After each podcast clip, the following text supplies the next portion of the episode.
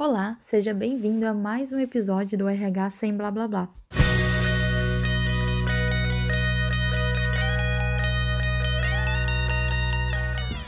Nosso intuito é trazer algumas reflexões sobre o novo jeito de cuidar de gente, pautado no modelo mental ágil. E hoje a gente vai falar da primeira vez, não a única, mas a primeira vez que eu quebrei a cara aí feio como líder.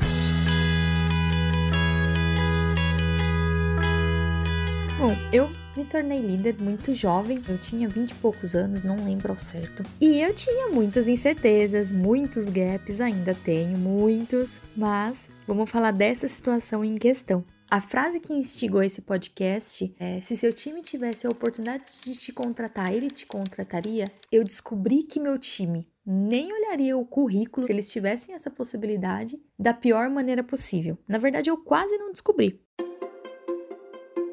Eu liderava uma equipe e algo dizia que não estava bem. Mas quando eu conversava com as pessoas, estava tudo ok. Não sei se vocês já tiveram essa percepção. Parece que tem alguma coisa ali dentro falando que, meu, as coisas não estão bem. Só que a gente tenta se enganar o tempo todo. Resumindo, para também não ficar muito longo e para a gente não ter tanto blá nesse podcast, afinal, se eu tiver com muito blá, por favor, puxem minha orelha, porque lembra que eu comentei no podcast anterior que os hábitos antigos eles teimam em querer aparecer às vezes? O meu comportamento como líder ele não era aprovado pelo time. E eu não tinha a mínima ideia. Na verdade, todo mundo sabia. Meus líderes sabiam, meus pares sabiam, a equipe que respondia para mim sabia, porque todos eles conversavam, mas eu, para mim, eu tava vivendo em Nárnia. E eu descobri, né, porque aconteceu uma situação, o pessoal acabou indo para uma festa e eu fui a única que não fui convidada, então eu falei: "Não, agora é sério, agora tá acontecendo alguma coisa". Então deixei de ser líder desse time, teve uma mudança na minha posição lá na empresa e ok. Até então achei um pouco estranho, mas ainda estava tudo ok.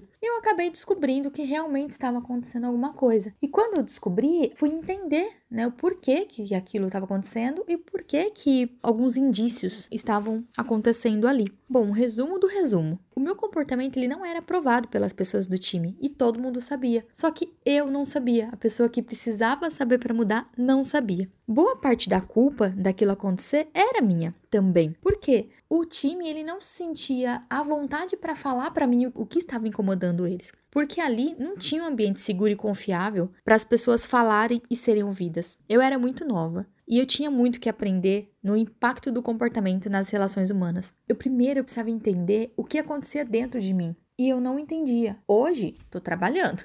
Nem sempre a gente entende tudo, mas eu não sei se vocês já tiveram uma percepção, e isso é um grande indicador para mim. Sabe aquele dia que você chega para trabalhar ou você acorda, seja qual for a sua rotina, você tá irritado, você quer que o mundo todo exploda, só que você não tem a mínima noção do porquê você tá irritado? Esse pode ser um indício de que você não tá conseguindo entender o que tá acontecendo aí dentro de você. E acontecia isso comigo. E as principais falhas que aconteciam, que eu trouxe para mim, para me desenvolver como líder, foram eu não tinha uma comunicação clara com as pessoas, ficava dando voltas, principalmente para dar feedback negativo, não conseguia deixar claro o que eu queria, porque eu nem às vezes sabia o que eu queria de verdade, tinha dificuldade de me conectar com as pessoas, confundia esse erro, gente. Todos são perigosos, mas esse daqui, confundir a relação no trabalho com relações familiares. Sabe aquela questão de, ah, minha família, eu amo essas pessoas, essas pessoas eu trabalho, eu adoro trabalhar com elas e eu levo elas para minha vida. Não tô falando que isso não possa acontecer, mas é muito importante saber separar relações. Muito importante, porque quando você deposita toda essa relação familiar dentro do trabalho e acontece uma disrupção, acontece algo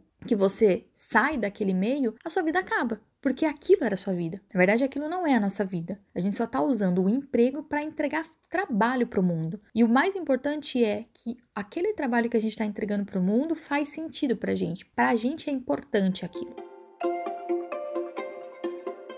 Mudanças aconteceram, meu papel mudou na empresa. Finalmente eu deixei de ser cega daquela situação e eu dei alguns passos para trás, mas eles foram muito importantes para essa grande experiência. Eu tive que ter muita coragem, muita coragem e o apoio de algumas pessoas. Eu tive muito apoio do meu gestor na época, o André, e a coragem teve que estar ali do meu lado, porque foi o momento mais doloroso da minha carreira. Eu aprendi muito, e se eu aprendi. Só para vocês terem uma noção, eu acabei sendo expelida do, do meio. Então, eu estava ali fazendo meu trabalho, mas eu não era bem vista. Mas eu aprendi. Na dor, mas eu aprendi. E principalmente como a postura de um líder impacta a vida das pessoas, fazendo elas crescerem ou viver num loop eterno do medo. Quando eu falo de postura de um líder, eu falo de atitudes de líderes e não de um cargo.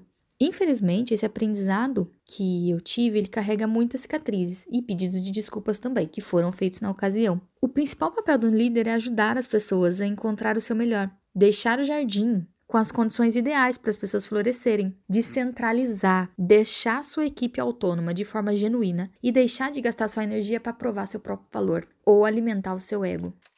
Ser inspirador não é vocação, é escolha.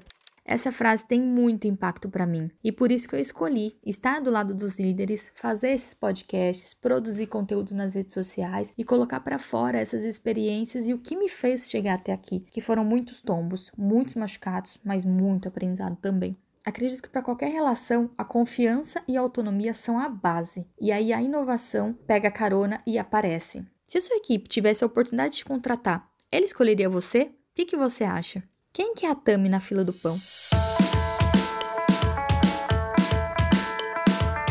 Essa relação, essa situação duraram alguns anos. Depois de algum tempo, tive o papel de líder novamente no time. Algumas pessoas eram as mesmas lá de trás e foi uma experiência incrível. Deu um puta gelo na barriga, porque eu fiquei, eu aprendi, fiz uma releitura de tudo o que aconteceu, estudei, pratiquei, reconquistei meu espaço e tive a oportunidade novamente de ter o papel de liderança. E dessa vez foi tudo diferente. A experiência foi incrível e existia liberdade. Eu aprendi com uma gestora como é possível sim ter liberdade de falar as coisas sem medo dentro do time. Aí eu aprendi e comecei a praticar esses valores que eu acabei de falar para vocês, que é a confiança e a autonomia. E também instigava demais a inovação conseguimos excelentes resultados em pouquíssimo tempo, praticamos ali um pouco de agile. Então eu venho compartilhar com vocês tudo isso porque tem erros que a gente precisa cometer para evoluir, mas tem outros que a gente pode aprender com quem já quebrou a cara. Um resumo aqui desse podcast é: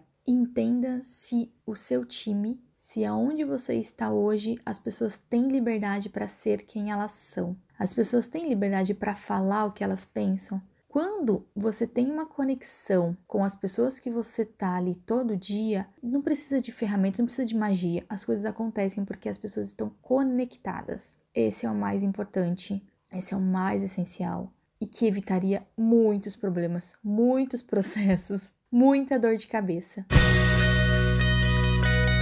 Esse foi o RH sem blá blá blá. Você já teve alguma situação assim que quebrou a cara como líder ou qualquer outro papel na sua vida? Conta pra mim o que, você achou dessa história. Nos siga nas redes sociais, no Instagram, RH sem blá e manda pra gente também quais temas vocês gostariam de ouvir um pouco mais.